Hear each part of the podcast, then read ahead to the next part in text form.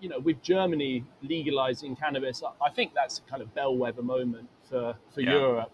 Um, and, and, I can see I can see it really being a kind of you know domino effect. Already, other other other smaller countries in Europe seem to have already made moves. You know, the, these things do happen in kind of quite it can be quite sudden when when the Overton window you know shifts and we, we see success even closer to home than, than across across the Atlantic. Um, so it's a very interesting moment. Yeah, one minute it's impossible, uh, the next inevitable.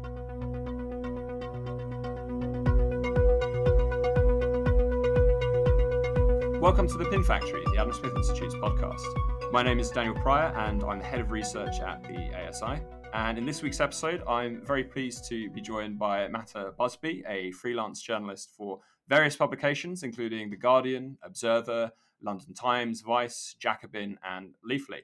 Uh, his first book, which is going to be the, the major focus of this week's episode, is called Should All Drugs Be Legalized? and was published in the UK by Thames and Hudson in May this year and it's out in North America this week at the, the time of recording. So, drug policy being the, the main focus of today's podcast.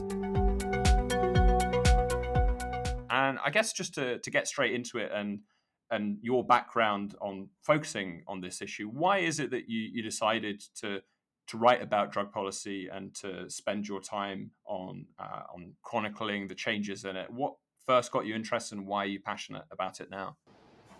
Yeah, th- thanks very much for having me on, Daniel. Um, yeah, I would often see people in, in the streets of Bletchley and Milton Keynes where I grew up, and I wondered why common sense measures were not being taken to kind of help them avoid the alcohol and drug misuse that was leading to homelessness and destitution and exacerbating their, their plight seemingly. I also had experiences with drugs when I was younger, many of which took me to states of euphoria, pure bliss, relaxation. But on a small number yet significant amount of occasions, I became really paranoid, distressed, and in some of the cases, it was certainly down to contamination, mm-hmm. and on others from you know taking too much, not knowing how strong it was, you know mixing various substances, including alcohol. Yeah, also with booze, I've drunk far too much on on a number of occasions, and while I I don't drink now. Um, I was always struck by by the lack of education regarding drinking as well as drugs in, in UK schools and in the public sphere.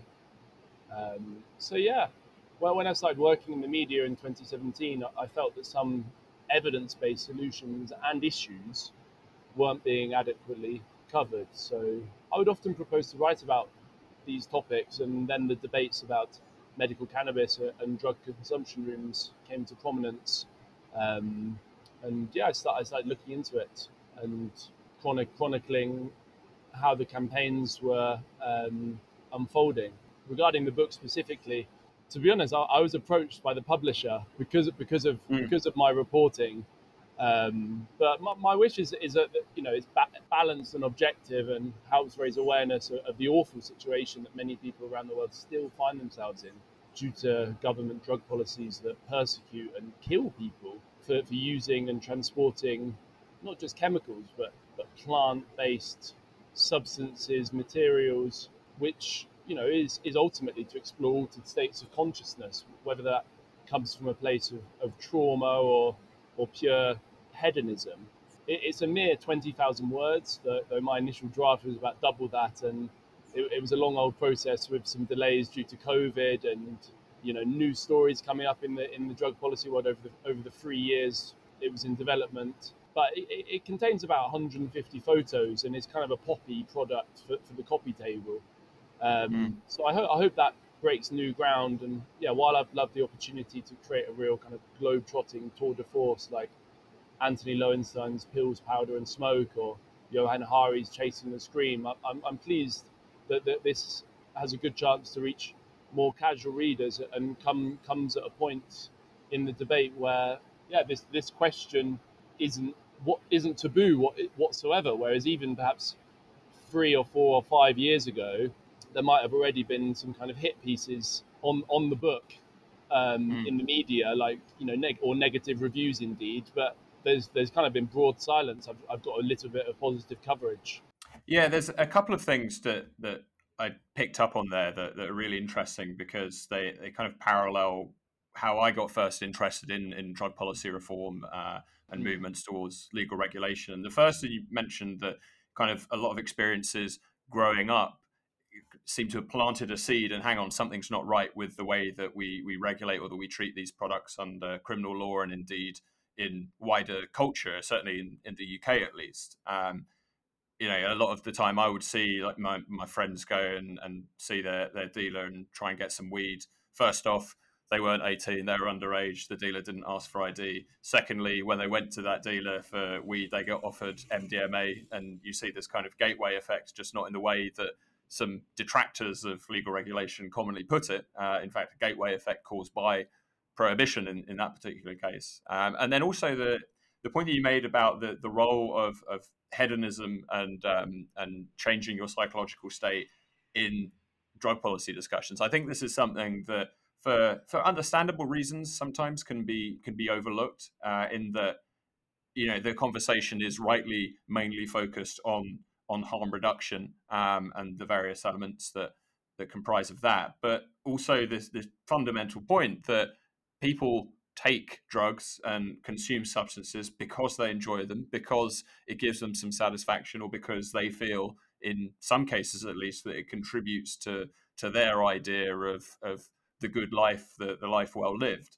Uh, and this is something that I think, coming from you know the ASI's, uh, the Adam Smith Institute's more kind of classical liberal background in terms of our, our political philosophy, I think um, you know we we try and highlight a little more where we can in, in this debate as well. Um, but I guess moving on to the, the, kind of other aspect of this, you mentioned you know it, it's not quite um, the the book isn't necessarily the you know 200 300,000 word total tour de force of um, of drug system and drug regulation around the world, but for the listeners who maybe aren't as familiar with how we came to arrive at a, a near global system of prohibition, what's been the process, both on the international but also in terms of the UK, the domestic level, that has led to, to drug policy existing in, in, as it does today? Sure, yeah, I cover this in some detail in, in the book.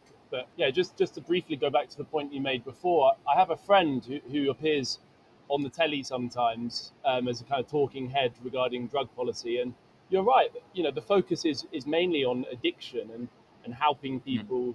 that are dependent on drugs and in awful situations. But, you know, like alcohol, a large majority, if not an overwhelming majority, of people that, that use drugs, you know, will do so kind of unproblematically, even if some some occasions do spill into, you know, some unpleasant situations, just like someone, you know, throwing up from alcohol, having a, you know, an awful day on, on, a, on a Sunday after after a big night. But it's interesting, like, yeah, how, how did we get here as a society where we're at this moment where we, we can push forward like progressive policies, but but the the idea that you know the argument of enjoyment um, would, would be kind of center stage is still kind of even even taboo perhaps. Um, mm. But I, I, think that's all changing, and having you know certain people in the in the public sphere who, who aren't coming from a place of addiction might might help because because many many of the people that speak on these issues are actually you know people who have who have recovered. So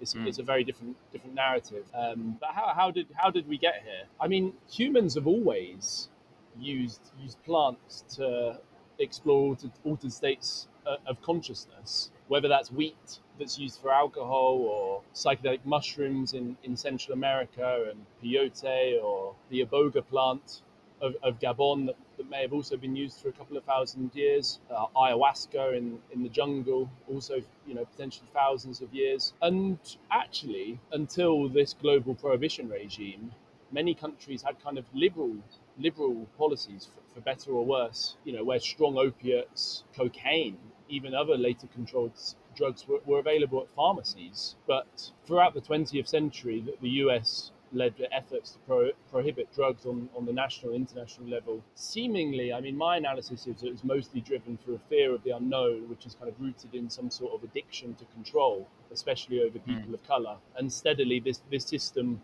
was codified at the UN, and many aspects of it seem almost transposed from US federal law. By the end of the 90s, the UN was campaigning for a drug free world. You know, some looking back at some of the posters, I mean, just illustrates how out of touch you know governing institutions are with people. But yeah, as as we've noted, you know, things are changing and member states in 2020 voted to remove cannabis from the, the strictest scheduling that which had falsely claimed it had no medical use. In the UK, the law and order approach is, is being abandoned. You know, it's also notable to say that there was a kind of so-called British system in the mid 20th century in the UK where people addicted to heroin were, were provided, you know, with, with prescription diamorphine. And although it, the use of the drug heroin was on a far smaller scale to today, you know, it seemed to, you know, ensure that people weren't forced into criminality to feed a very physical dependency. Yeah, the, the, the British system is one that, that always fascinates me because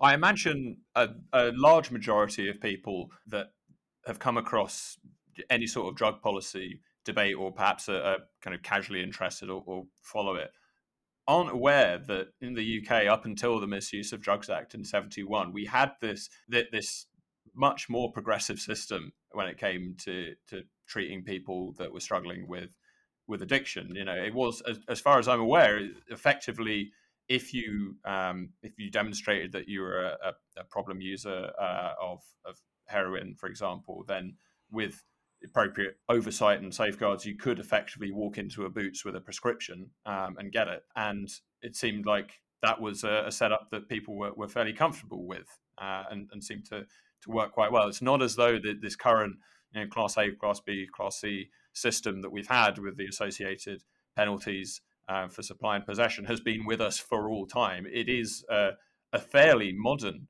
invention. Um, and, and arguably a, a break with um, with you know most of most of history in some ways. Um, although I'm sure you, you will be able to tell me that there's plenty of examples of uh, prohibition in throughout history uh, far beyond that. But you mentioned, um, and I think it's probably a good way to kind of come on to this next section that some of the the harms that are caused by criminalization there. Uh, one of them being, you know, if you if you don't take a, a harm reduction or indeed some form of legal uh, regulation approach, then you're going to end up incentivizing you know, criminality in order to fuel uh, addiction or addictive behavior. If you were to to think of, of, of, two or three of the biggest harms, like rating them in terms of importance, what, what do you think are the biggest harms from from criminalization and, and prohibition, the ones that really cause the the most damage um, on both the domestic and international level? Yes, I mean, it seems to me that, that drug prohibition causes more harm than, than the drugs themselves. One of the first explicit prohibitions, I believe, was in, in Madagascar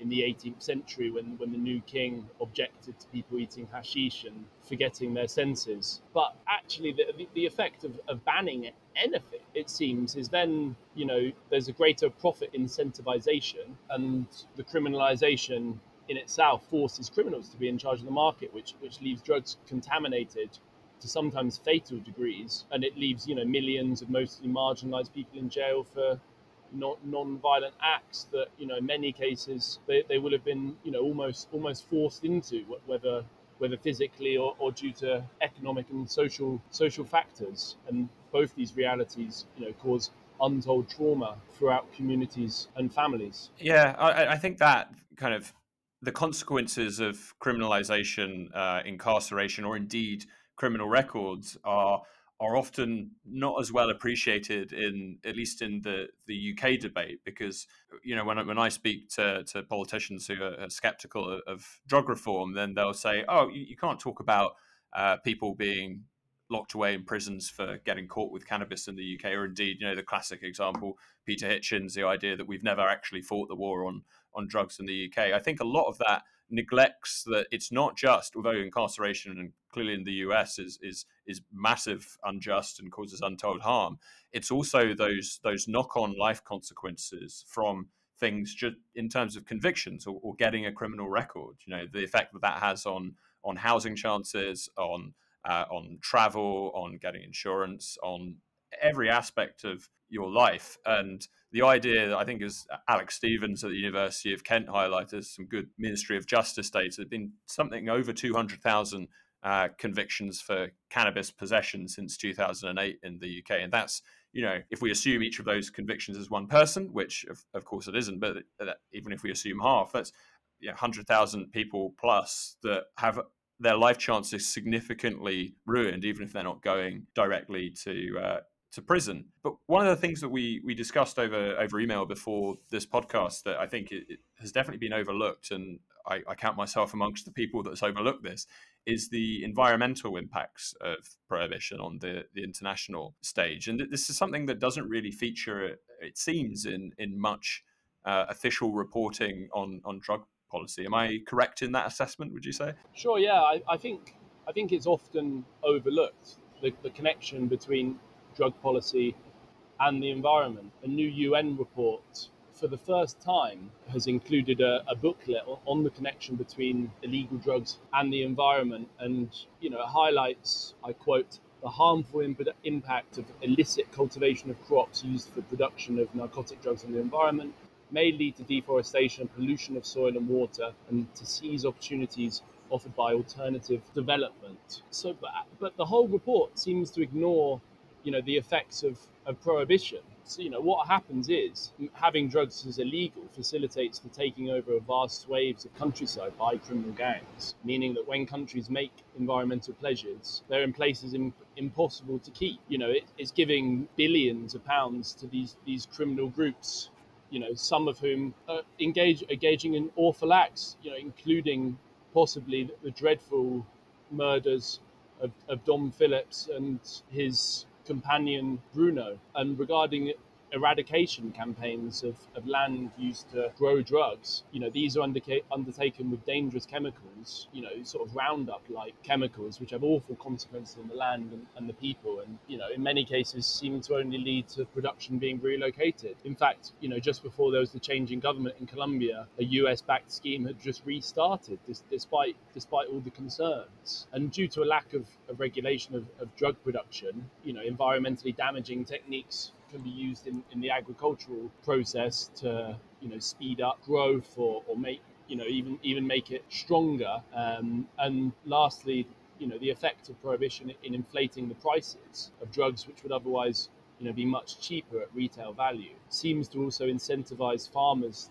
to grow those instead of other crops, which can, you know, accelerate deforestation in, in, in search of greater profits or, or indeed at the barrel of the gun. Yeah, on the, the kind of environmental point, from our free market perspective, one of the things that springs to mind is prohibition effectively acts in, in a way as a as a tax or a tariff on importing illicit drugs, right? So it encourages in a lot of ways more domestic production uh, of, say, you know, your your cannabis farm, your illegal cannabis farms in the UK that often use uh, trafficked labor from places like Vietnam. If you had a system where you had legal and regulated trade, then you could probably take better advantage of you know, in some countries, the climate is much more suited to growing certain crops. In some countries, perhaps the, the industries associated with production of other drugs are more specialized, more efficient uh, and actually more environmentally friendly. When we talk about this in the context of,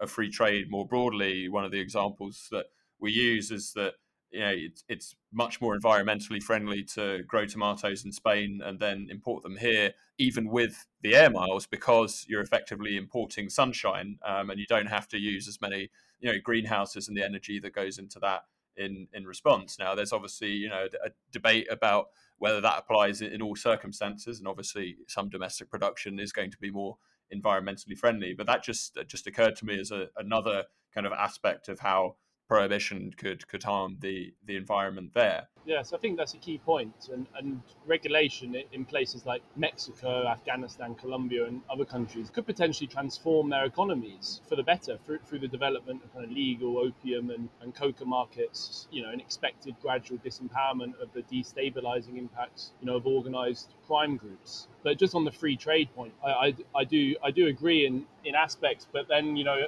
another byproduct of, of a kind of more laissez-faire system is is that you know supermarkets and other, and other you know buyers do just go to the, the, the, cheapest place. So that actually leads in the UK to produce seasonal produce coming from Eastern Europe mm. when when we have we have seasonal produce growing in the in the UK at the time, and you know our farmers our farmers get overlooked. Yeah, I can imagine. and I, I know speaking to to colleagues involved in the drug reform movement, that's a, a, a serious concern with especially if you're a you know a poorer country that heavily relies on on, on agriculture for, for income and you're being outcompeted by by other countries in that regard who may have you know a, a fully fledged or more laissez-faire market in this then that could could cause serious problems for the people involved in in that industry um, but I, I think it, it's worth we, we should we should get into some of those those nitty gritty debates um, in a moment. I just wanted to, to kind of finish up this section because we talked a lot about the obvious and clear harms from criminalization. What's the strongest case that you've come across personally for for actually maintaining or indeed enforcing uh, the existing way that we we treat drugs in most of the world at the moment. What's the kind of the steelman case for actually we should double down on on prohibition? We should enforce the law more harshly. Uh, is there one, or or indeed is is that just not something that's that's on your radar? I'm not sure that there's a case for really doubling down. None of none of the evidence suggests that that works due to the kind of amorphous nature of criminal groups, the globalized economic system we live in, and humans' inherent desire to alter their their states of consciousness. But the, I, I do think you know, the strongest case is, is, is the fact that it's not implausible that large, highly militarized criminal group, you know, might object to the legalization of, of all drugs. This could cause, you know, especially in places like Mexico, for instance, you know, the drug gang violence of today and, you know, to reach new extremes. But, you know, I, I think it's perhaps more likely that, you know, these groups would simply shift into fresh enterprises or kind of merge into the legitimate economy. For example, you know, the loss of cannabis profits is thought to have led Latin American crime groups to move further into the legal mining, logging, and alcohol supply trade. Uh, you know, I'm not mm. saying this is a good thing, but it, it, shows it shows they're not seeking to kind of wage war against the, the state over this. Also, you know, it takes time for legal sales to outweigh illegal sales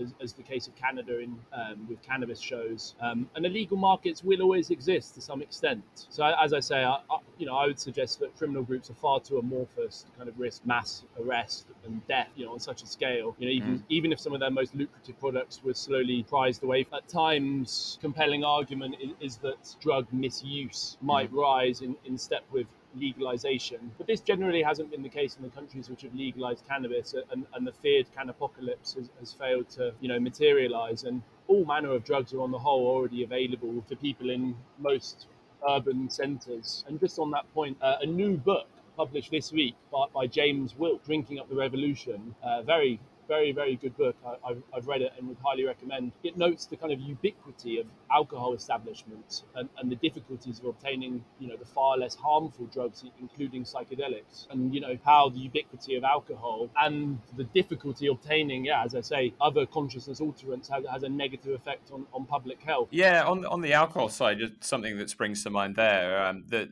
first few years after some of the the US states started to legalize, one of the the concerns that came out was well, we'll see an increase in, in traffic fatalities with more people driving whilst high as a result of increased use rates um, post prohibition. And the the research that, that was done on that initially, I haven't checked up on the state of it for, for a couple of years, but the, the papers I remember reading, they admitted, yes, okay, uh, more people are being uh, detained for or, or caught driving whilst high, but that is the, the, effect on traffic fatality was massively outweighed by the, the reduction in people drink driving right? Because for some people at least it seemed as though cannabis was was a substitute for alcohol use. And actually the the net public health result in that um, was was a, a, slight positive. So that that one always really interested me as a potential issue. On yes, and, and three million people die a year directly related to alcohol. Very very few, if any, people die directly in relation to,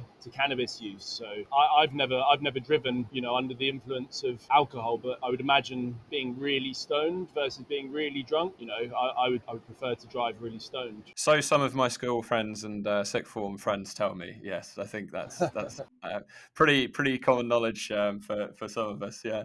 Um, interesting. This is slightly off topic, but you you reminded me um, talking about some of the, the potential kind of negative health effects. Did you see that that Mail article on uh, on scromiting amongst other things? Did you come across this at all? Yes, I did. Yeah. Um, I so so at first I, I, kind of read it and thought, wow, this is completely you know nonsense. Never heard of it, and then realized actually there's um, a, a fellow of ours who who wrote an excellent paper for us on uh, the case for drug consumption rooms, who told me that no, it, it's a it's a real thing. Obviously, it's not called that in the the medical sense, but it, that article for for us just from the context of the Adam Smith Institute was the latest in a long line of pieces that we've seen go up, get a lot of coverage, and then write an extremely long and detailed takedown blog post of uh, afterwards. So, in the process of researching that, uh, I learned that uh, a, a, medical condition I, would never heard of was was indeed real. Um, I think it's certainly I think it's certainly the case. You know that you know if you if you if you smoke a lot of, of cannabis, you know, including certain kinds of strains, mm. my understanding is that it will like increase the levels of acid somehow. You know, in mm-hmm. in, the, in the body, particularly if you're also consuming a lot of sugary, fizzy drinks and snacks. Yeah. So I think it's, I think, I think it's a, certainly a thing. You know, on the whole, I thought the article was slightly dubious and perhaps, you know, highlighting unrepresentative examples to kind of make a wider point, seemingly, you know, in criticism of, of Sadiq Khan's pilot plans for you know decriminalizing aspects of cannabis use in, in London. And it shows as well like anti-cannabis se- sentiment you know does remain large in the conservative press, even if it is a reaction against the plans of a Labour politician. And you know I think mm. I think some campaigners might even be disappointed to see Boris Johnson you know go out the door. I don't know how many of his advisors you know were still in place, the ones that kind of supported cannabis reform, but you know he had one or two people in there that, that had been you know really staunch advocates you mm. know previously. Well, we we had this this kind of this crushing disappointment not just on on cannabis reform and drug policy reform in general, but, but on a whole host of areas where beforehand we were not not necessarily certain, but we were optimistic that there might be some some liberal reform. So another area that we focused on that Boris had a record on before coming into uh, his prime ministership was looking at the idea of an amnesty for um, for undocumented migrants, and something that he, he came out and said an idea we should definitely look at uh, and mentioned it in his first week in Parliament, and then we never heard from him again. So our, our kind of broad view of, of Boris on, on the whole host of issues has been well before he became prime minister maybe there was hope and it seemed like the right people were in place to to maybe get some of these things over the line in a way that a lot of other conservative politicians would not be able to do but you know as as we've seen uh, no, well as we haven't seen not, nothing has happened uh, on on that front, uh, sadly. So I think um, uh, coming back to that that article, that the Mail article focusing uh, on on California, I think that's quite a neat segue to talk about some of the issues that might divide those who are pro pro drug policy reform, but maybe take different stances to what that that blueprint for a legal and regulated market should look like. Certainly, when it comes to cannabis, where the debates are, are more fleshed out and there's more material out there, I think there's there's clearly a lot of similarities, um, but but also some differences. And one of the things that that sprung to my mind reading that article about California and mentioning um, the, the kind of size of the illicit market there is that initially, and I would say this as a free marketeer, California had pretty high tax rates on uh, on legal cannabis, uh, and I wonder that that kind of forms a, a broad view that I have that if you want to if you want to legalize and you want to make that dent in the illicit market big, sizable, um, and get popular support, you've got to make sure the legal market is effectively able to compete with the illicit market. Uh, tax, obviously, a key element of that.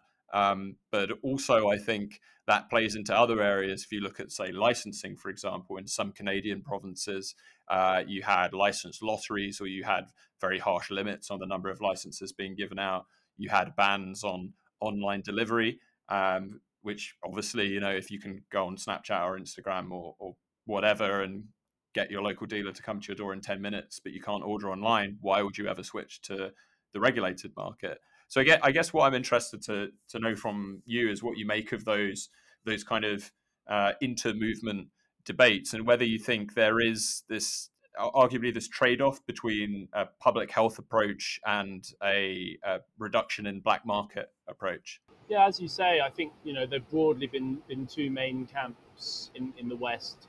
The, the social justice advocates who, who maintain that ensuring you know reform is equitable, and then you have a more pragmatic coalition that believe that you know while justice for those affected by the drug war is key, as are safeguards against you know a big pharma takeover, the most important mm. thing is is kind of legislative progress. And certain U.S. states with cannabis have ensured a more equitable transition than others, though you know, it seems that white-owned kind of venture capital dominates the market. You know, many, if not if not most states. In Florida, black farmers are, are effectively prevented from participating in the market due to restrictive provisions that were introduced to protect the interests of, of the biggest and you know more connected landowners, which is, which has really been an awful example of political corruption. But then it, in in Chicago, even though cannabis smoking in social housing was banned, and there have been no policies for the hiring of, of former drug dealers, you know some twenty thousand cannabis offenders have been pardoned as part of half a million expungements statewide in a slate of measures that you know haven't been seen in certain other states. So yeah, I mean it's it's a big it's a really it's a really really big topic, and I think it's key for reform advocates advocates in, in the UK to yeah look at things holistically because there really there really you know there really won't be justice if we do then you know follow a kind of system as in as in Florida or or, mm. or indeed in, in California and you know on the on the point of you know the free market I think there should be some you know moderate safeguards if you ask my opinion mm. You know over over over you know cannabis sales similar similar to maybe you know alcohol in, in Quebec in, in Canada where it's certain kind of state-owned stores that are only open during certain times. So it's not like a kind of buy your vodka on on the corner store. Yeah, get, get your cannabis from Tesco. yeah, but but you know that's the situation with alcohol in, in all of England, and yeah. you know I, I, actually I actually think it stands out as an anomaly in in, in some respects. You know, look, looking looking at Canada and parts of the US, and as James Will argues in this, this recent book, if we are going to kind of regulate cannabis and, and perhaps other drugs, we do also need to look at the way that alcohol is sold. Yeah, I've, I found that really interesting that say um, when when I've chatted with groups like Transform, for example, and you know, good friends with uh, with Steve Rolles there, and we've had many a, a debate over the uh, the precise shape of a legal legal cannabis market. That there is that that kind of parallel with with alcohol actually being you know causing more societal harm, more negative externalities uh, than than something like a, a, legal cannabis market would, and that actually, if we're being consistent in the regulating drugs according to their their risks to ourselves and to other people approach, then we should be regulating alcohol more harshly and, and obviously moving the other way on, on cannabis, um, which I see, you know, I think is a certainly a, a consistent point of view. And, you know, it, internally, I think makes a lot of sense. I guess my, my worry with it is that there's always going to be trade-offs when when you kind of pursue some of these policies that are more focused on on the protection of, of public health, leaving, leaving aside the the kind of free market um, versus state owned aspect of it, just on things like you know, say plain packaging of, of cannabis uh, in in Uruguay, or you can only have two or three strains of THC and things like that. I can completely accept that amongst the people that that would use that legal market, they would certainly um, see an improvement in in their their own health um, and the, the associated consequences for their communities.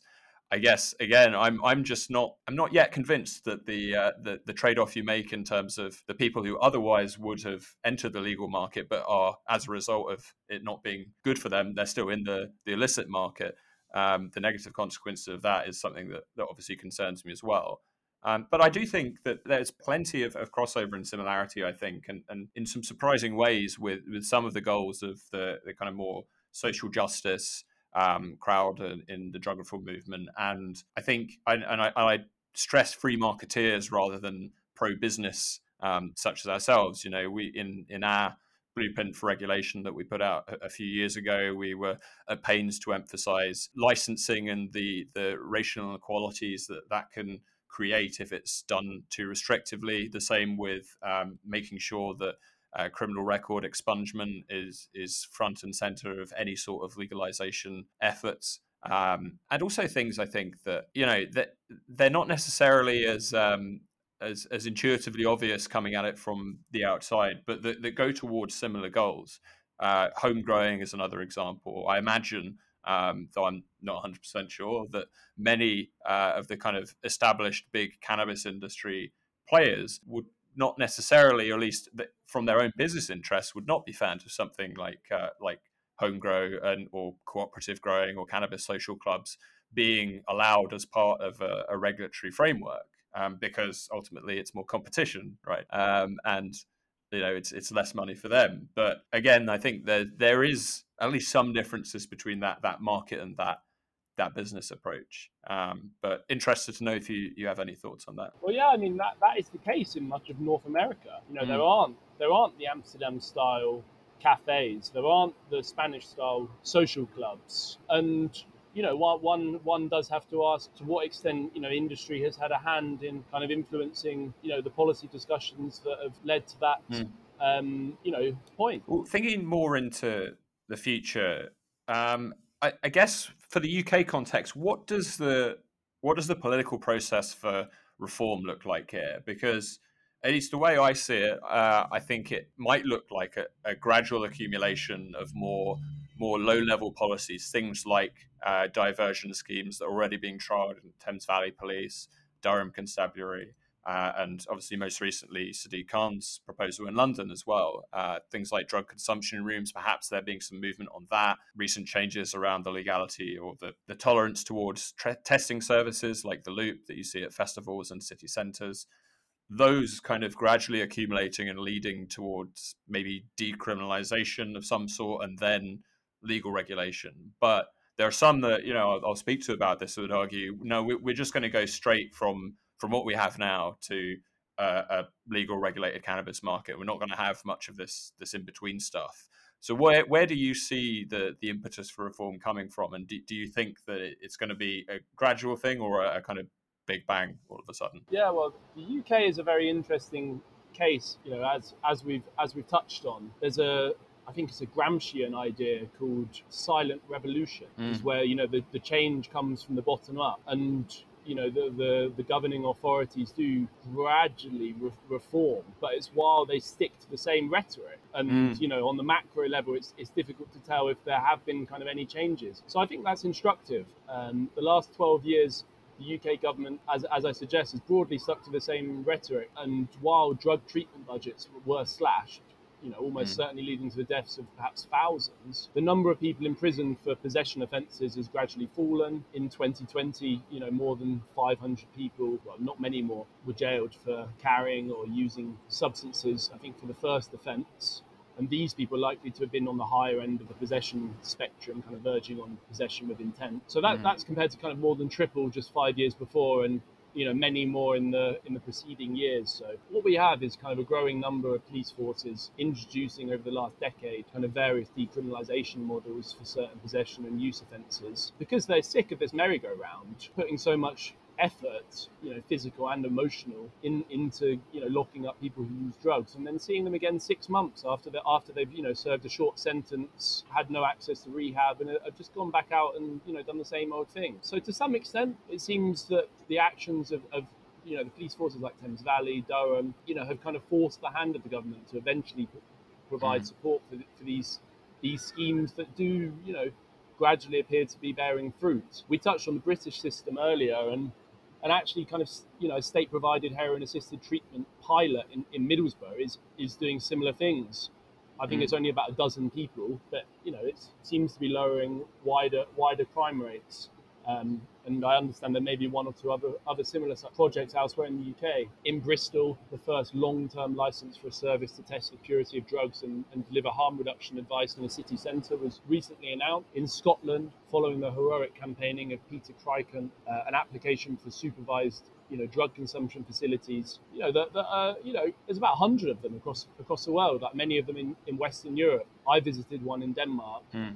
there's never there's never been a recorded overdose death, you know, in any of these facilities that, that will have will have overseen, you know, tens of thousands, if not more, of of, in, of injections because you know it's not difficult to, to you know save someone's life if, if they're overdosing if you have naloxone and, and to stop them fr- throwing up and choking. But yeah as i say in, in, scotland it seems that you know free cities may soon have the have these facilities and you know this comes in response to the fact that there's a deadly overdose crisis in Scotland and, and, the fatality rates are far higher than anywhere in Europe. I visited Glasgow in 2020 and it really is an awful situation. Seemingly can only be solved by, you know, some real radical in terms of you know the, the political landscape in the UK policies. So there's plenty of movement, uh, but the main two parties obviously don't consider it a vote winner.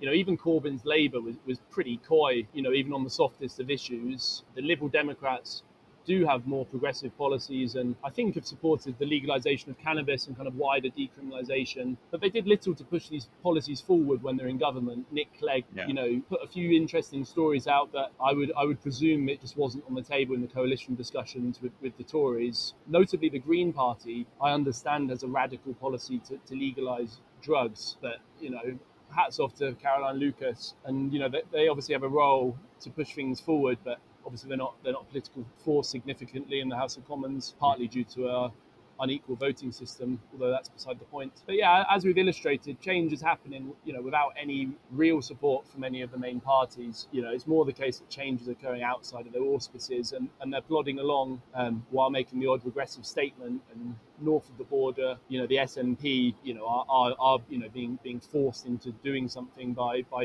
you know, this strong campaigning and just the realities of, of the situation on the ground and I guess they have to kind of uphold some semblance of, of their, their progressive ideals. So yeah, let, let's see what happens. As I said, I wouldn't be surprised if the Tories came around to the idea of you know legalizing cannabis, given given the potential for profit, and you know the it would be an interesting way to kind of you know outflank the, the seemingly more more more progressive parties. I think on that what I would say is a pretty uh, a pretty optimistic and, and, positive kind of sketch of what might happen in the next few years. It's time to bring this episode of the Pin Factory to a close. Uh, just a big thanks first off to my guest for today, Mattha Busby. His new book is out now in the UK. Should all drugs be legalized? It's out in North America this week, so do pick yourself up a copy. I've ordered mine and look forward to to reading it in full and putting it on my coffee table as well. Uh, the Pin Factory is the Adam Smith Institute's podcast. And if you like what you've heard, then please do like and subscribe to us on your chosen podcast provider. We'll see you next week for yet more analysis. Thank you.